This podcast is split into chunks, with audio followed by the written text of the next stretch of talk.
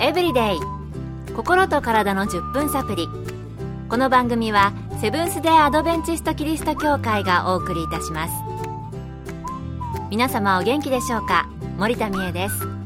今日もあなたやあなたの大切な人の心と体の健康に役立つ情報を短い10分間にぎゅっと詰め込んでお届けします。なおこの番組は健康情報番組で医師のアドバイスや治療に変わるものではなくすでに投薬を受けている方病院に通われている方はかかりつけの医師の指導のもとこの番組の情報も参考になさってください。私のお友達で長年リウマチを患って共存といいますかこう生活をしている女性がいます。痛みと戦いながら家族や仕事の計画が思うように進まないと言っていて、まあね、随分歯がゆい思いをされてるんだろうなと感じながら聞いています。今日のトピックは、リウマチとリハビリです。今回はアメリカの理学療法博士、ケイティ山室さんのお話をお送りします。リウマチは自分の免疫が間違えて自分の関節を攻撃してしまう。自己免疫疾患の一つです。免疫が間違えて関節を攻撃してしまうため炎症が起こり骨や軟骨がダメージを受けます。そのため関節は不安定になり痛みを生じます。そして徐々に関節に必要な隙間が狭くなりますまた関節が変形してしまう場合もありますので関節の可動域が失われていきます。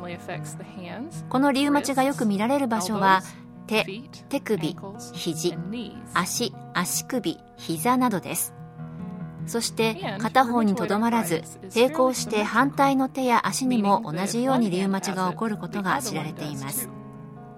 リウマチは自己免疫疾患の一つなのでこれは関節だけに影響があるわけではなく例えば心臓や肺にも何か影響を与える可能性もあります。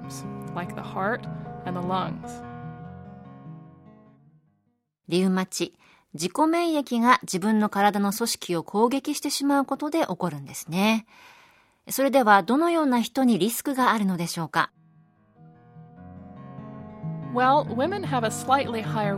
女性は男性よりリウマチになる可能性が少し高いことが分かっています。そして発症年齢に関しては日本の場合近年高くなってきているようです。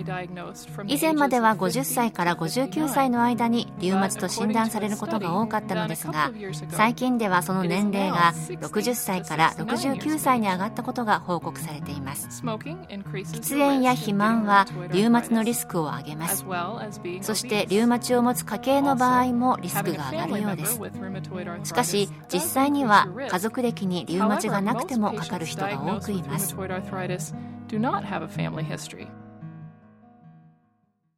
男性より女性の60歳代に多く家族歴や喫煙肥満もリウマチのリスクを上げるということでした。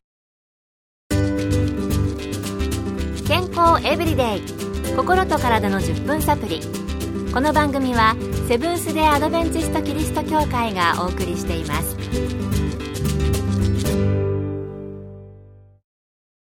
今日はリウマチとリハビリについてアメリカの理学療法博士ケイティ山室さんのお話をお送りしています。それではリハビリでどのようなことができるのでしょうか？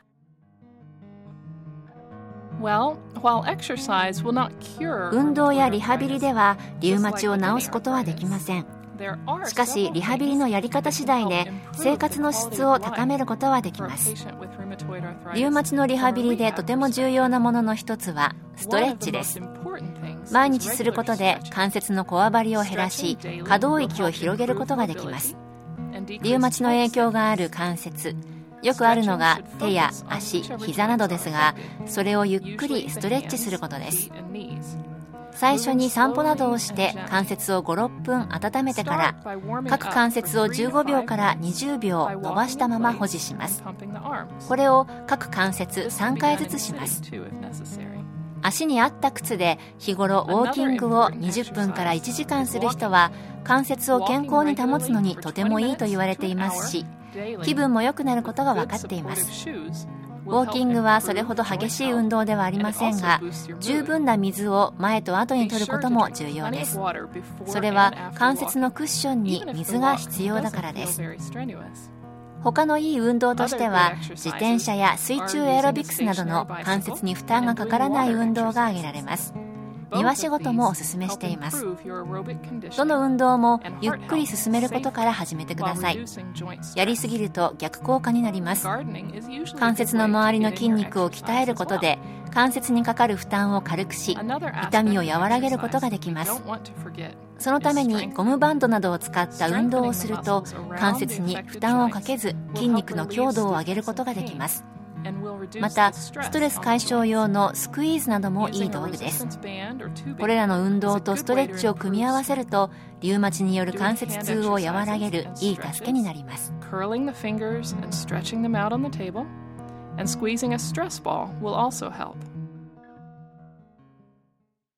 ストレッチや運動、そして水を十分摂取することなどが関節の動きを助けるために有効ということでした。それでは、運動をするとき注意した方が良いことはあるのでしょうか？Yes. リウマチを持っている人はジャンプなどの関節に負担がかかる運動そして痛みを感じる運動は避けた方がいいでしょう人によって程度が違うのでそれぞれに合ったものを探す必要があると思いますが重要なのは続けられる運動を選ぶことです日によって痛みの度合いが違うこともありますのでその日にできることをすることです。例えばサイクリングではなく軽く自転車を漕ぐだけにするとか30分のところを10分にするなど自分の体とよく相談しながら行ってください。怪我が一番良くないので自分で調整しましょう。サイクリングや水中エアロビクスなどの運動を交互にすることもいいと思います。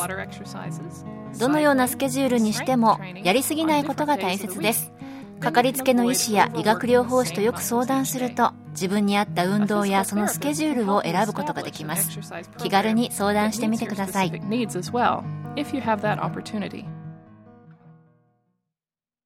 無理せず自分に合ったものを専門家に相談しながらすることが大事ということですね。リウマチでお困りの方ご家族などにおられる方ぜひお試しください。今日の健康エブリデイいかがでしたか？ここで埼玉県の入間川キリスト教会があなたに送るヘルシーカフェのお知らせです。5月25日午後2時からセブンス・デ・アドベンチスト入間川キリスト教会でヘルシーカフェを開催します。元気な人はこれを食べていた。食べ物で変わるあなたの健康寿命をテーマにお茶を飲みながら気軽に参加できるセミナーです。講師は看護師の山室敦さん。参加費は無料です。詳しくは入間川協会ヘルシーカフェ入間川協会ヘルシーカフェで検索。